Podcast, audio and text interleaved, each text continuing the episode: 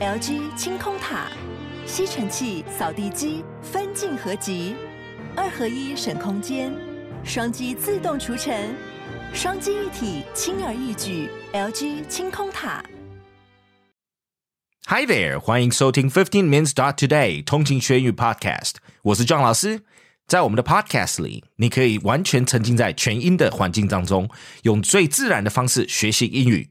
我们每周有三个不同的节目：Daily English Shadowing，让你除了透过时事英文大量音听以外，还跟着我开口朗读跟读；Vocab 全英主题讨论节目，我与老师群聊聊文化、职涯以及国际时事相关的议题。最后，我们还有 Fifteen Minutes Life Podcast，让你可以来开口练习英语，并与一群好学的通勤家族一起跟 John 老师互动。你学英语的方式，还是等着老师自制用中文翻译教你，等背五千字单字再开口说英文吗 ？No，直接加入我们通勤家族的行列，每日跟着 John 老师一起提升英语力。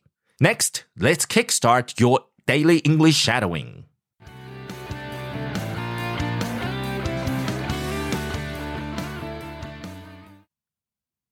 What 70 years of war can tell us about the Russia Ukraine conflict? Any Russian invasion of Ukraine was long expected to play out as a kind of postmodern war, defined by 21st century weapons like media manipulation, battlefield clouding disinformation, cyber attacks, false flag operations, and unmarked fighters. Such elements have featured in this war but it is traditional 20th century dynamics that have instead dominated. Shifting battle lines of tanks and troops, urban assaults, struggles over air supremacy and over supply lines, and mass mobilization of troops and of weapons production. The war's contours, now nearly a year into the fighting, resemble not so much those of any future war, but rather those of a certain sort of conflict from decades past, namely, wars fought between nations in which one does not outright conquer the other. Such conflicts have grown rarer in the period since 1945, an era often associated more with civil wars, insurgencies, and American invasions that have quickly shifted to occupation.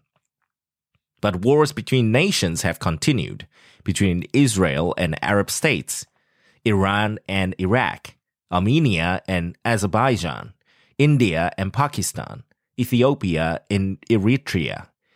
These are the conflicts that military historians and analysts, when asked to draw parallels with the Russian war in Ukraine, tend to cite.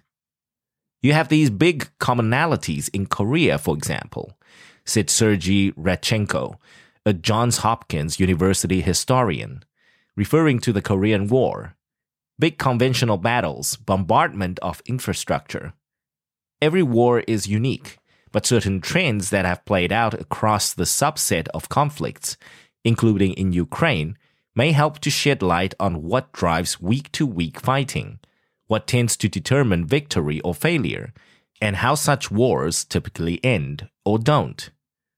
One after another, Radchenko said, such wars have started over fundamental territorial disputes that date back to the warring countries' founding and are therefore baked into both sides' very conception of their national identities.